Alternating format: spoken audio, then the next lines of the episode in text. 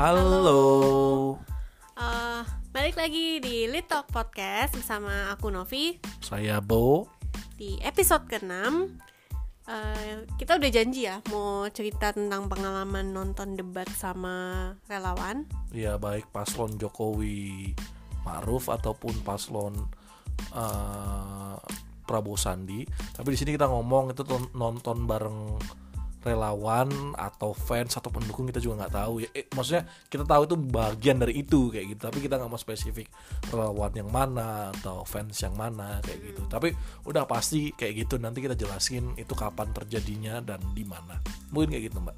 Oke, jadi langsung aja Jadi kita nonton itu waktu sama relawan Kita sebutnya relawan 01 aja kali ya 01 itu waktu debat keempat Sedangkan waktu sama relawan 02 itu waktu debat terakhir.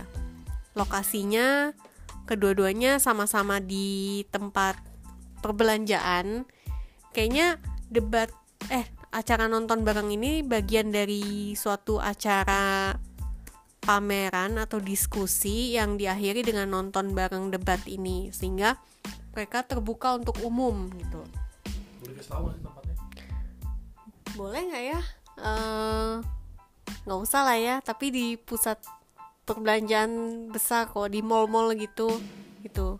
Jadi yang yang oke aku kasih tahu aja. Jadi waktu sama relawan 01 itu sehabis acara pameran seni gitu dan diakhiri dengan nonton debat sedangkan waktu sama relawan 02 itu kayaknya setelah acara diskusi gitu jadi ada mantan menteri juga yang hadir gitu dan di sini aku mau gambaran aja mungkin lebih gampangnya karena kita nggak tahu ya gimana kortesinya apa namanya online ini atau podcast. Mungkin kalau di kan tadi dibilang bahwa uh, yang kita nonton bareng dengan fans atau relawan atau pendukung 01 itu dilakukan saat debat keempat uh, debat capres debat keempat itu di bilangan Senayan mungkin kita sebutnya kayak gitu ya kan? Maksudnya biar orang ngerti ini nggak bohongan kayak gitu karena kita datang beneran kayak gitu. Terus untuk debat bersama pendukung atau relawan 02 itu kita tonton di apa namanya di di bilangan kuningan kayak gitu di debat kelima uh, atau debat terakhir kayak gitu. Mungkin gitu gambarannya langsung aja kali ya. Jadi ntar di bagian ini kita mau menjelaskan kenapa kita decide untuk melihat. Kedua uh, aspek positif apa atau dan juga aspek negatif apa dari pengalaman kamu untuk datang debat ke masing-masing itu. Baru terakhir lesson learn-nya sih.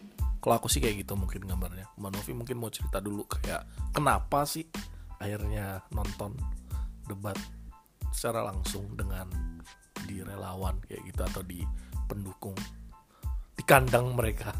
Maksudnya kita datang sebagai ya orang yang belum menentukan bukan juga ke 01 bukan ke 02 kan kita dalam halnya masih make up our mind kayak gitu kayak mau milih siapa ya cuman mau nonton aja kayak gitu. Kenapa kalau Mbak Novi? Ya apa ya faktor tidak sengaja kali ya? Apa nggak juga?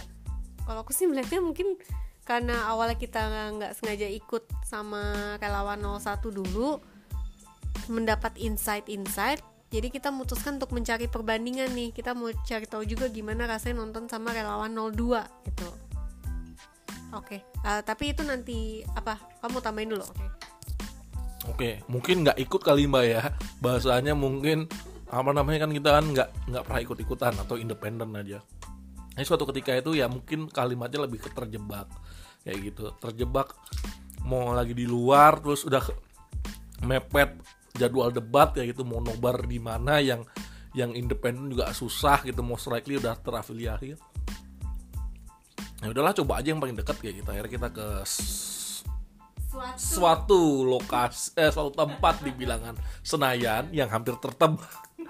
Terus ya dan di situ banyak pendukung hmm, paslon Jokowi Ma'ruf. Kayak gitu. emang acaranya. Emang acaranya mereka sebenarnya kayak gitu. Hmm, terus pas melihat oh ada hal yang menarik gitu kan baik positif negatif nanti akan kita elaborasi. Dan akhirnya kayak ngerasa wah kayaknya agak nggak fair deh kalau cuma di satu sisi kita ngeliat. Kita harus ngeliat juga sisi yang lainnya. Toh kita sebagai orang yang independen. belum membuat pilihan kayak gitu. Jadi lebih baik nonton aja untuk being objektif datang kedua-duanya dan ternyata pengalamannya kayaknya cukup menarik untuk di share gitu. Baik positif atau negatif dan juga lesson learning yang kita dapat. Sehingga kayak gitu akhirnya kita decide oke okay, yang kelima juga harus di pasangan calon uh, yang satu lagi yaitu pasangan calon uh, Prabowo Sandi yaitu kita akhirnya kebilangan uh, kuningan. Dan kita nonton sampai full ya di dua tempat ini. Gak ada yang miss kayak gitu.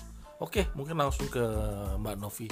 Ada yang mau di share baik positifnya dan ataupun negatifnya. Mulai dari positif dulu baik di kandang uh, paslon Jokowi Maruf dan juga di kandang paslon uh, Prabowo Sandi. Oke, jadi kalau menurut aku positifnya ini waktu di kandang 01 itu uh, mereka militan ya terhadap apa paslon dukungannya.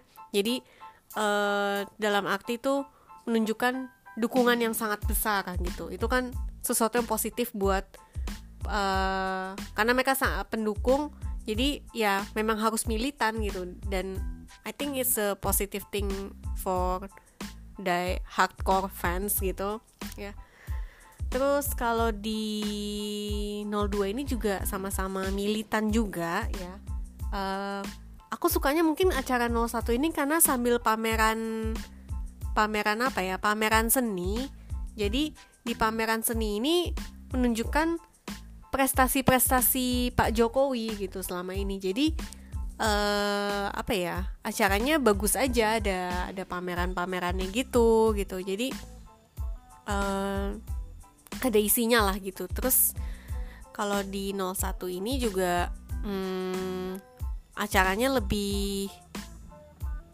tertata sih menurutku gitu. Kan tadi oke okay, kan tadi aku oh, juga mbak mungkin gambaran pesertanya itu oh iya gambaran pesertanya itu kalau sebenarnya mereka mengundang dua-duanya untuk mengundang publik ya. Cuma yang aku lihat itu kalau dari pasangan 01 itu mungkin karena memang isinya pameran seni yang dibuka untuk umum. Jadi uh, tidak hanya dari relawan tapi juga dari umum juga ada banyak gitu. Jadi tidak hanya dari relawan atau misalnya dari banteng muda Jakarta atau Banteng Muda Indonesia tapi dari umum juga porsinya banyak. Tapi waktu sama 02 itu memang terbuka umum tapi aku lebih banyak melihat e, relawan atau simpatisan gitu. Karena terlihat dari warna bajunya dan pin Garuda merahnya seperti itu e, jadi tadi aku bilang keduanya militan ya setuju dua-duanya sama-sama militan baik ke Pak Jokowi Ma'ruf atau Pak Prabowo Sandi cuma mungkin di sini yang membedakan apa ya tingkat uh, beradabnya gitu. Oh, maksudnya gimana tuh mbak? Waduh, ya, ini langsung masuk ke hal negatif. yang negatif nih. Deh, kalau itu boleh nggak saya share-share yang positif dari sisi saya? Oke, okay. nanti aku yang negatif aja deh. Ntar juga saya tambahin yang negatif. Maksudnya kalau dari saya ya, maksudnya ngelihat apa debat di dua kubu ini karena nonton langsung secara positif benar ya energinya sangat militan kayak gitu ya. Uh, baik di 01 ataupun 02 kayak gitu. Uh, dan juga ada karakteristik yang mungkin menarik ya. Ini lagi-lagi bukan generalisir tipikal pendukung atau apa ya cuman yang kita mengungkapkan fakta as is yang saya lihat waktu itu misalnya. Kalau di pas saya datang ke debat keempat yang mana most likely ada pendukungnya 01 itu homogeneous dari identitas mungkin yang saya lihat. Karena ya tadi coraknya berbagai ragam. Saya bisa mengecek mungkin agamanya berbagai macam ragam identitas. Usia juga dari yang kayak first voter sampai yang udah berusia sekali uh, paruh baya kayak gitu tuh ada. Terus dari antero mana aja kayak gitu tuh apa namanya ya ya walaupun timur nggak terlalu tampak ya maksudnya ada cuman nggak in number lah very odd numbers kayak gitu dibandingkan pemilih yang di Pulau Jawa mungkin. Uh, tapi ya kelihatan tadi ya maksudnya uh, apa namanya heterogeneous mungkin bahasanya kayak gitu ya lebih heterogeneous terus ditambah di 02 ya mereka militan juga nggak kalah malah lebih militan mungkin nggak tahu sih ya. Let's say kayak sama-sama militan lah kayak itu. Sama 01 waktu nonton debat ke 5 itu di 02 di bilangan kuningan. Tapi mungkin lebih tampak homogenes ya kayak identitasnya uh, mau uh, orangnya gini semua ya Iya Maksudnya kayak tuh gitu. Karena agak bingung yang ngomong ntar kan nih akan up kayak gitu. Takutnya kok haruskah saya ngomong spesifik untuk memberikan gambaran, tapi takutnya ntar jadi irritating kan kita juga nggak mau maksudnya. Tapi untuk memberikan gambaran yang spesifik mungkin kita hanya ngomong lebih homogenes kayak gitu aja mungkin bahasanya dibandingkan penonton kita kayak gitu. Kalau ada yang mau tahu ya ntar bisa nanya ke Novi. Kayak gitu. Eh, mungkin kayak gitu sih dari gambaran penonton. Tapi militannya nggak kalah. Terus positifnya tempatnya dua-duanya juga sangat bagus. Ya kan? Terus apalagi? Eh, ada positifnya yang saya lihat di 01 0, waktu nonton 02 juga ini tambahannya. Apa namanya? Layarnya lebih gede. Oh iya. Layarnya lebih gede. Terus apa namanya eh dikasih snack. Terus ya es is loh kayak gitu. Di 01 yang ya ada minum cuman ngambil sendiri. Cuman ya kayak gitu. Oke terus mungkin terus si negatifnya. Atau ya udahlah negatif positif apa langsung aja dibahas mungkin mbak Novi. Most likely ya pengalaman negatif mungkin. Negatif, oke. Jadi kan aku bilang dua-duanya ini sama-sama militan. Cuma mungkin yang bedakan tingkat beradabnya gitu. Oke. Nah, jadi oh bukan beradab kali ya, apa ya? Sopan santun? Sopan santun lah ya, biar lebih sopan juga. Jadi eh, pengalaman negatif. dan ini bukan generalisasi Ini bukan generalisasi, ini hanya di satu titik. Jadi dan please. orangnya mungkin ya emang kebetulan emang kelakuannya kayak gitu kita nggak tahu ya kita juga nggak tahu, Atau tapi mungkin lagi kayak gitu ini kan yang kita temui gitu. Nah, jadi waktu sama 01 itu eh ketika Pak Prabowo lagi ngomong, ada beberapa orang yang teriak-teriak bohong gitu kayak di wuh gitu. Maksudnya ya itu cukup kencang, duduknya di belakang kita dan mengganggu gitu. Buat saya sih mengganggu, buat kita mengganggu karena kebetulan kita memang lagi mau mendengarkan acara debatnya gitu. Eh, itu sih pengalaman kurang enak yang aku temuin kalau di 01 Udah kamu ada nggak? langsung aja dilanjut. Oh lanjut dulu Kalau 02 waduh Eh, Pertama Dari apa ya Dari segi Ya sama Banyak juga yang kayak gitu ketika Pak Jokowi sedang berbicara atau Pak Kiai Ma'ruf sedang berbicara banyak sekali masa yang teriak-teriak. Teriak-teriak berdiri-diri sampai pada tahap mengganggu sampai ada satu orang yang duduk di sebelah saya itu bener-bener teriak. Setiap Pak Kiai Ma'ruf ngomong diteriakin Pak Jokowi ngomong juga diteriakin gitu. Dan itu banyak orang yang seperti itu. Jadi menurut saya mengganggu. Sampai ada ketika Pak Jokowi sedang ngomong itu ada bapak-bapak berdiri ke depan panggung mau nutup mukanya pakai poster gitu itu kan agak ganggu ya maksud saya ya udahlah gitu. Tapi mungkin itu karena militansinya itu saya juga nggak ngerti kenapa. Cuma saya cukup terganggu karena eh, orang teriak di kuping. Jadi saya berapa kali nengok ke Mas Bo dengan muka terganggu karena saya pengen denger tapi kuping saya diteriakin gitu. Mungkin kamu inget kali.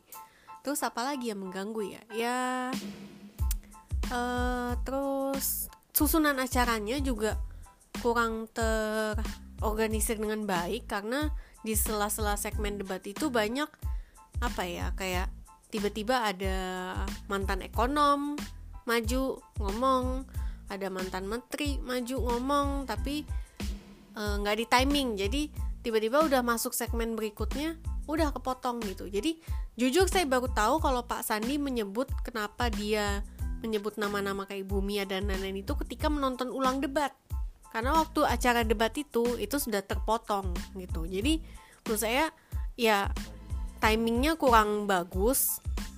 Terus apa lagi ya? Itu sih kalau dari kamu. Oke, jadi kan ini kita gabung aja ya positif negatif mungkin kayak gitu. Tapi ya mostly mungkin lebih banyak pengalaman negatifnya kali ya. Karena ya tadinya kita kan mau nonton itu untuk bah untuk tahu sebenarnya. Tapi ya mungkin salah baru ngerti. Oh di relawan tuh kayak gini pengalaman nontonnya memang very sided dong di sisinya mereka yang mereka akan dengerin kayak gitu. Terus ya pengalaman tadi ya benar kayak yang disampaikan Mbak Novi pas di sebenarnya sama 0102 tuh pasti teriak-teriak kalau oponennya lagi ngobrol atau rival atau saingannya lagi berbicara kayak gitu. Jadi teriakin disorakin yang mana tuh udah bikin nggak dengar even ada kayak orang slip of the tongue di so, disorakin. Menurut saya jadi kayak ngapain sih? Menurut saya tapi ya itu wujud kemilit militansi mereka mungkin ya. Terus ya disorakin saya ingat Pak Prabowo waktu nonton di 01 tuh slip of the tongue ngomong ASEAN or something. ASEAN jadi ASEAN. Terus kayak iya terus ASEAN. ya terus ya kayak gitu disorakin dibenerin.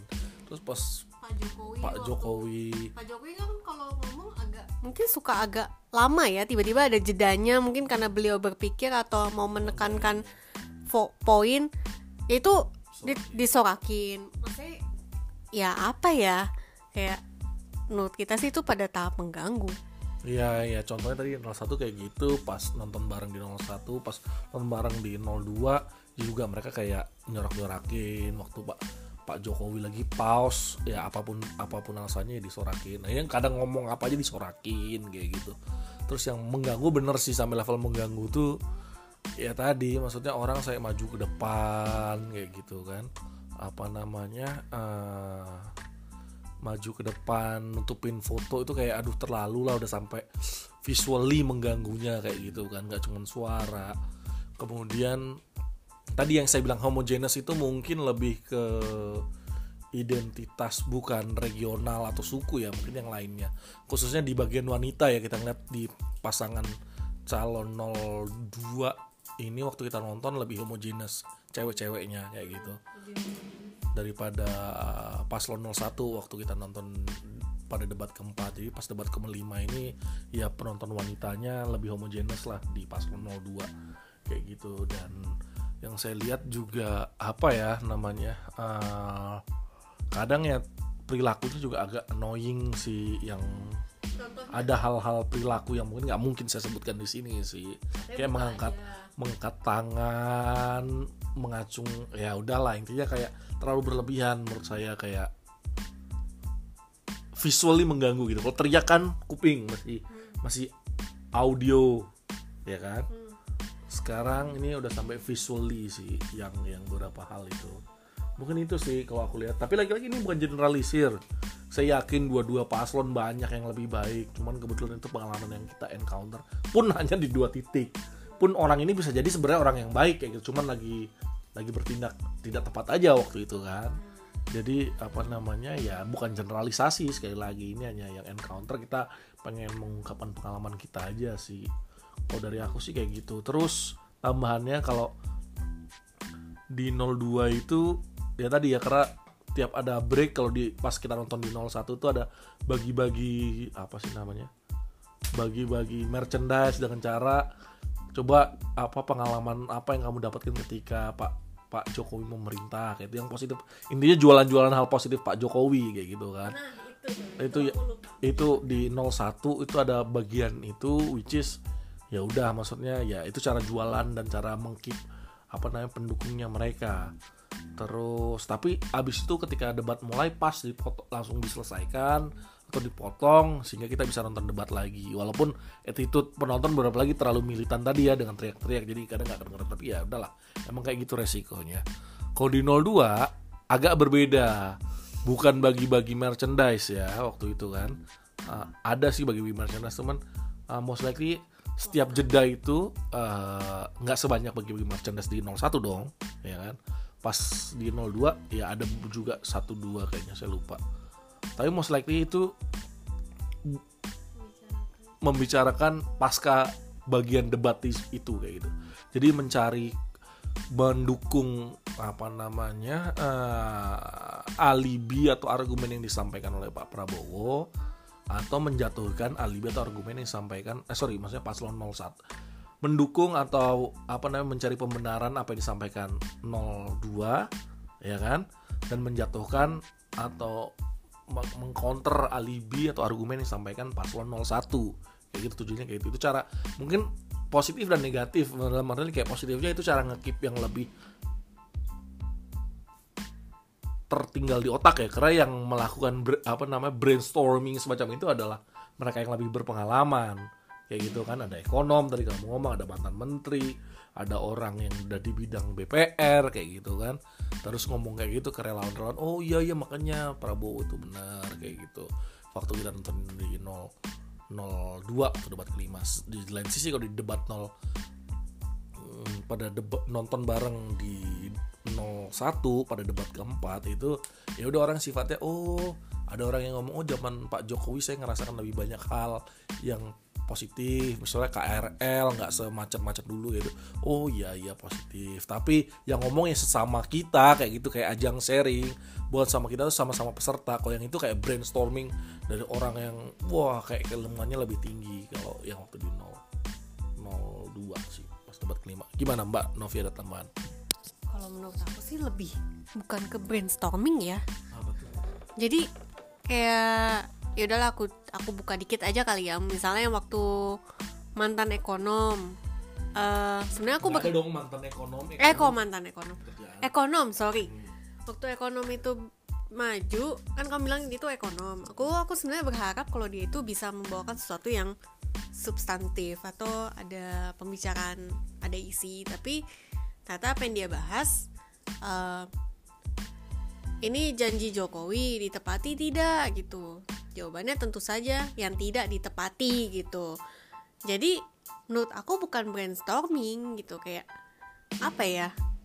Kayak doktrinasi bukan ah terlalu kasar ya kalau doktrinasi tapi ya memang acaranya kayaknya seperti itu karena dari orang bank itu juga dia menyebutkan berdasarkan data kalau tingkat eh, NPL nasional di zaman Pak Jokowi naik gitu. Ya menurut saya sih agak terlalu jauh kalau tiba-tiba langsung disambungkan ke apa ya dari NPL Bank Nasional terus tiba-tiba langsung nyambung ke Pak Jokowi gitu. Maksudnya mungkin ada sambungannya, ada kaitannya tapi kan NPL itu banyak faktor. Karena saya orang bank juga jadi saya pas denger dia ngomong saya agak apa ya, agak mikir apa ya gitu. Emang langsung bisa seperti itu kah gitu. Ini saya ngomong objektif gitu. Karena saya juga mikir NPL bukannya karena ini, bisa karena ini ya mungkin ada kaitannya karena kebijakan pemerintah, tapi itu kan terlalu jauh gitu. Tapi ya akhirnya saya ingat balik lagi, ini kan mereka ngomongnya ke relawan, jadi mungkin kalau terlalu mungkin isu apa ya? Terkadang beberapa isu lebih apa ya gimana ya lebih gampang untuk dijual untuk politik praktis sih menurutku itu. Ya, kalau aku nambahin dikit mungkin ya apa pun itu profesinya mau ekonom mau siapa tapi ini lagi di ranah politis sehingga ya mungkin mengedepankan beberapa hal politik. Menurut aku kayak gitu sih. Maksudnya kepentingan politis jatuh-jatuhnya ya ya mungkin ada juga hal yang berbau substance tapi ya juga banyak juga yang berbau politis kayak gitu kalau menurut saya. Karena ya memang lagi event politik sih. Kalau menurut aku sih kayak gitu di di apa namanya di kesempatan ini. Cuman bedanya adalah tadi kalau di 01 itu tidak terlalu banyak pengamat istilahnya gitu atau orang yang ya mantan menteri gitu apa ya punya jabatan atau mantan pernah punya jabatan hormat pembicara ternamanya gitu aja lah bahasanya nah kalau pas nonton 02 tuh lebih banyak kayak gitu. Dan sifatnya ya suka nggak suka kayak lebih ya gimana ya, dogma doktrin atau apa ya maksudnya kayak orang jadi oh kayak gitu ya oh pengamat aja ngomong kayak gitu gitu loh maksud aku. Sedangkan kalau di di 01 itu kayak oh oh gitu pengalaman. Iya benar benar kamu ngomong kayak gitu. Karena sharing sesama peserta.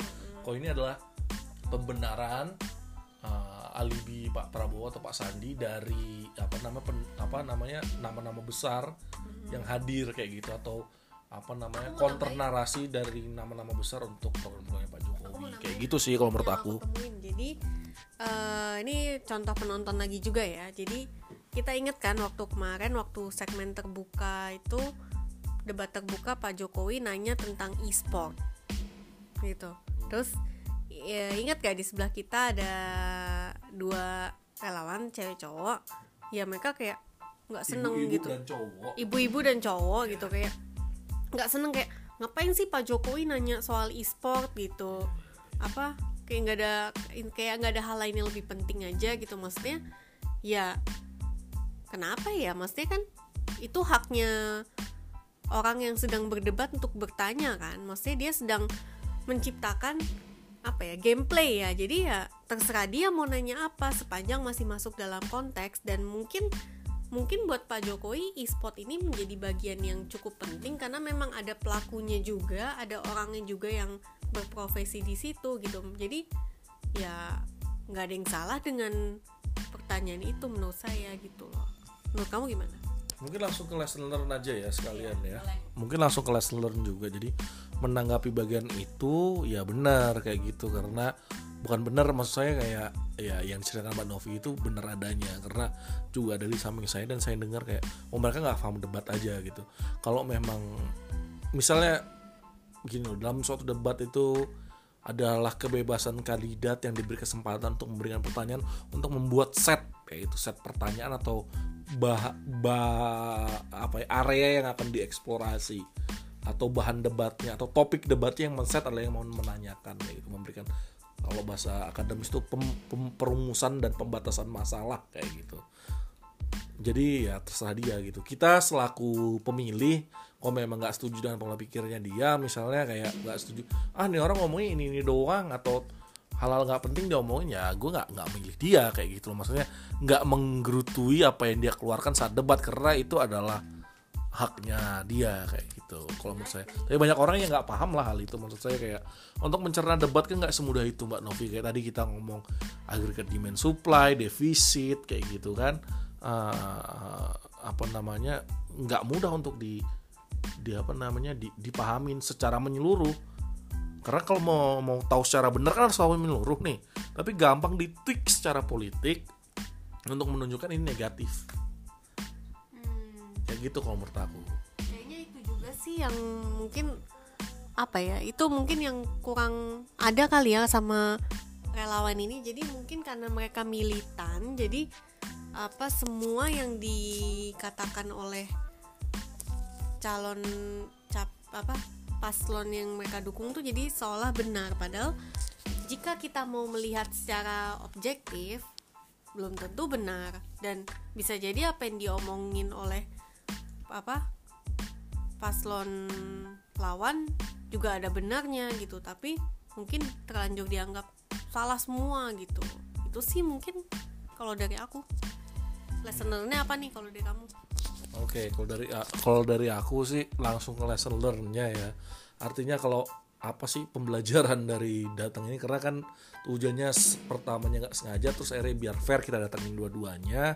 Terus lesson learn-nya satu kalau semuanya memang kamu ingin fokus untuk mendengarkan karena kamu masih bingung atau pengen tahu lebih dalam datang ke relawan itu kurang tepat kalau bagi aku sendiri lesson learn buat aku.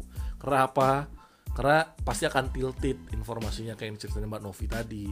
Ah, apa namanya dia akan hanya terdengar di pihak yang mereka dukung kayak gitu. Yang lainnya hanya sorak-sorakan. Bahkan kamu harus seriran lagi mendingan live dari YouTube kalau aku. Mikirnya kayak ah, ah, ya lebih lebih kedengaran.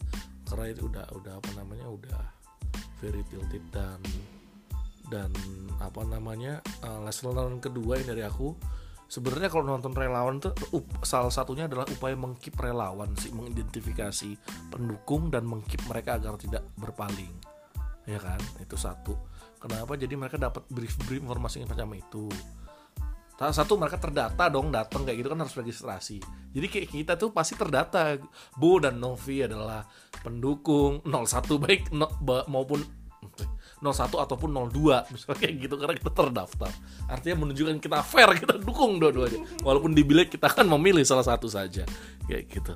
Nah, nggak tahu sih Manovi pasti milih nggak sih? Kalau aku sih pasti milih. oh aku sih memilih Iya, jadi apa namanya? Kalau dari aku sih, ya itu nomor satu tadi kan. Nah, kalau semuanya kamu belajar, itu bukan tempat yang bagus untuk kamu memahami calon yang kamu pengen kayak gitu.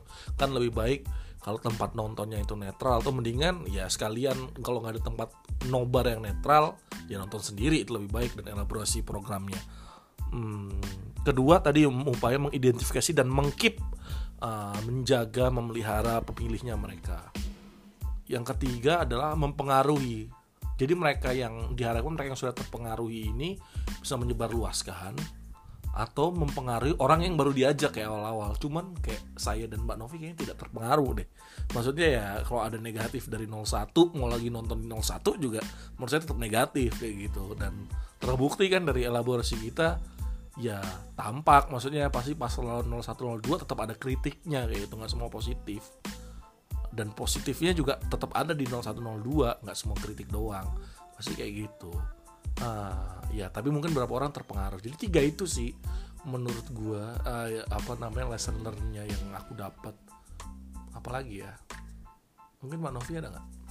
Aku udah sih itu aja. Apa lesson learnnya kamu belum ngomong? Udah kan apa ya? Kalau aku sih ya setuju. Memang kalau kita mau ngerti calon jangan nonton debat. Jangan nonton debat. eh jangan nonton sama relawan nonton sendiri aja. Cuma kan atau nggak tempat yang netral? Atau tempat yang netral gitu. Maksudnya cuma ya learnernya itu satu. Terus apalagi ya? Ya apa ya? Intinya kedua kubu masing-masing ada kalau kita melihat kacamata objektif uh, dua-duanya ada plus minusnya kok. Jadi ya kita aku sih merasa we feel lucky karena kita berhasil melihat kacamata objektif. Biarpun pada akhirnya kita tetap akan memilih gitu tapi kita berusaha tetap melihat secara objektif dalam arti tidak mendemagogikan salah satu gitu. Iya benar. Jadi itu juga lesson learn selanjutnya yang keempat ya saya lihat kayak yang terjadi adalah kalau saya nonton banyak relawan atau pendukung fanatik ya mereka udah mendewakan kayak gitu. Sifatnya udah antipati kayak gitu. Jadi bukan analitis kritis lagi kayak gitu. Jadi udah nggak ada di situ. Kalau menurut saya sih pas ngeliat ya emang saya mau milihnya kayak gitu. Saya mau milih ini kayak gini. Dan saya datang ke sini untuk mencari penegasan bahwa pilihan saya benar dan pilihan satunya makin salah kayak gitu loh. Jadi kalau yang saya lihat kayak gitu. Cuman ya nggak ngerti ya. Kadang kok saya lihat juga ada sensing kayak gimana ya memilih itu kan harusnya pemilu tuh harusnya suka suka cita ya. Cuman kok yang kayak kita lihat ke, kemarin sifat menyorak nyoraki sifat menutupi wajah memberikan geser-geser yang sangat negatif kayak gitu. Itu kok lebih ke ada arah kebenci ya? kebencian yang ada kayak itu jadi sayang banget karena saya bilang pemilu ini akan minimal lima tahun sekali. Terus ntar ada lagi pilkada serentak kan. Maksudnya expect itu dalam kita bisa punya dua kali. Dan satu kali milih itu kita milih pilpres DPR DPRD tingkat uh, provinsi ataupun kabupaten kota. Bayangin. Uh, dan ini akan terus berulang karena kita di fas di, di di negara demokrasi kayak itu apakah kita ingin punya kebencian kayak itu kan nambah-nambah sakit hati doang ya menurut saya. Lebih baik kan ngeliat kayak program oh ini lebih bagus oh, oh track recordnya kayak gini terus kayak apa namanya uh, oh dia positif ini negatif udah selesai kayak gitu. Jangan sampai membenci lah kadang agak saya kerak saya orang yang berpandangan nggak setuju sih dengan kampanye yang meng, meng apa food food getter dengan cara uh, vote getting dengan cara kebencian kayak gitu. Saya lebih setuju ngeliat orang yang menunjukkan programnya tuh ini kayak gitu. Menunjukkan orang lain nggak mampu atau ada logical fallacy nggak apa-apa. Sahih dan perlu ada di debat kayak gitu. Tapi setelah itu yang muncul di saya nggak boleh kebencian kayak gitu. Saya nggak boleh kayak muncul atau mempengaruhi orang bahwa oh ini nggak bisa apa-apa. Oh ini gimana gimana menurut saya. dong, tunjukkan. nah iya. juga apa punya program seperti Betul. ini gitu. Jadi kalau saya ngeliatnya lebih ke arah itu sih. Jadi jadi jadi nggak jadi fanatis fanatik sempit. Karena apa kalau saya lihat jadi fanatik ini ada kekurangan juga mbak Novi? Kan kita kayak mendem kok mendemagogikan kan kayak mendewakan ya gitu kan uh, misal kita praise him or her too much kayak gitu kan. Lagi-lagi kita masih milih manusia kok tempatnya salah dan bisa salah gitu. Kebayang kan gimana hancurnya kamu kalau semuanya itu ternyata jauh panggang dari api. Atau ada hal yang kok jauh banget sih lo ngomong aja jadinya Z. Dan itu selalu kejadian di politik. Oleh karena itu jadilah pemilih yang yang rasional kalau saya bilang ya. Mau jadi lawan apa silahkan gitu. Tapi kalau sampai mendemagogikan ya itu hak sih. Cuman itu bukan pilihan yang akan aku ambil kayak gitu. Orang lain sih silahkan. Cuman tadi kalau jadinya fanatik you proud to be sakit lebih dalam ketika itu gagal ketika itu nggak achieve ketika itu apa uh, dijalankan. nggak dijalankan kayak gitu kan. Jadi kayak nyari masalah sendiri. Jadi paling enak milihnya adalah milih manusia. Kalau saya bilang gitu presiden adalah milih manusia yang akan saya jadikan presiden kayak gitu. Atau pilihan saya untuk jadi presiden.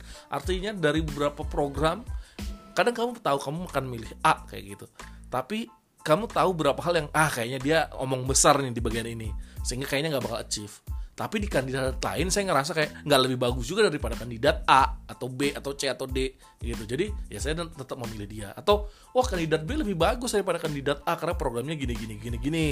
Kayak gitu. Jadi apa namanya eh, saya pindah ke kandidat B kayak gitu. Itu lebih enak menurut saya daripada sekedar apa ya namanya benci. Sedangkan kandidat A bisa semuanya sama kandidat B nggak bisa atau kandidat B bisa semuanya kandidat A nggak bisa kayak gitu. Kayak jadi mm, mengkultuskan terlalu berlebih mendemagogikan memuja terlalu berlebihan. Mungkin itu sih lesson learn-nya bagi saya. Manovi ada tambahan? Enggak, aku udah. Udah ini semua kok sama kamu. ya udah langsung kita tutup aja ya di bagian ini teman-teman. Be wise let's vote for tomorrow. Ah, sekarang tanggal 16 malam April dan besok pagi jangan lupa sampai vote tanggal 17 April 2019 Karena suara kalian berarti. suara kalian menentukan apa namanya masa depan Indonesia. Dan lagi-lagi pemilihan pemilu besok itu nggak hanya buat pilpres ada DPR ingat DPR yang kalian pilih nanti suaranya menentukan untuk siapa presiden yang akan maju di tahun 2024 berarti. Jadi ya itu pilihan penting. Kayak gitu sih. Mungkin itu aja untuk episode 6 ini mungkin harus kita bikin satu episode lagi mengelaborasi Cara memilih.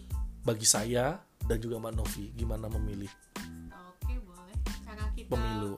Mungkin lebih ke cara kita menentukan pilihan kali ya. Apa saja mungkin cara kita menentukan pilihan apa saja yang kita lihat sebelum kita menentukan gitu ya. Oke, kayaknya itu aja dari kita. So, see you on the next episode. Bye. Bye.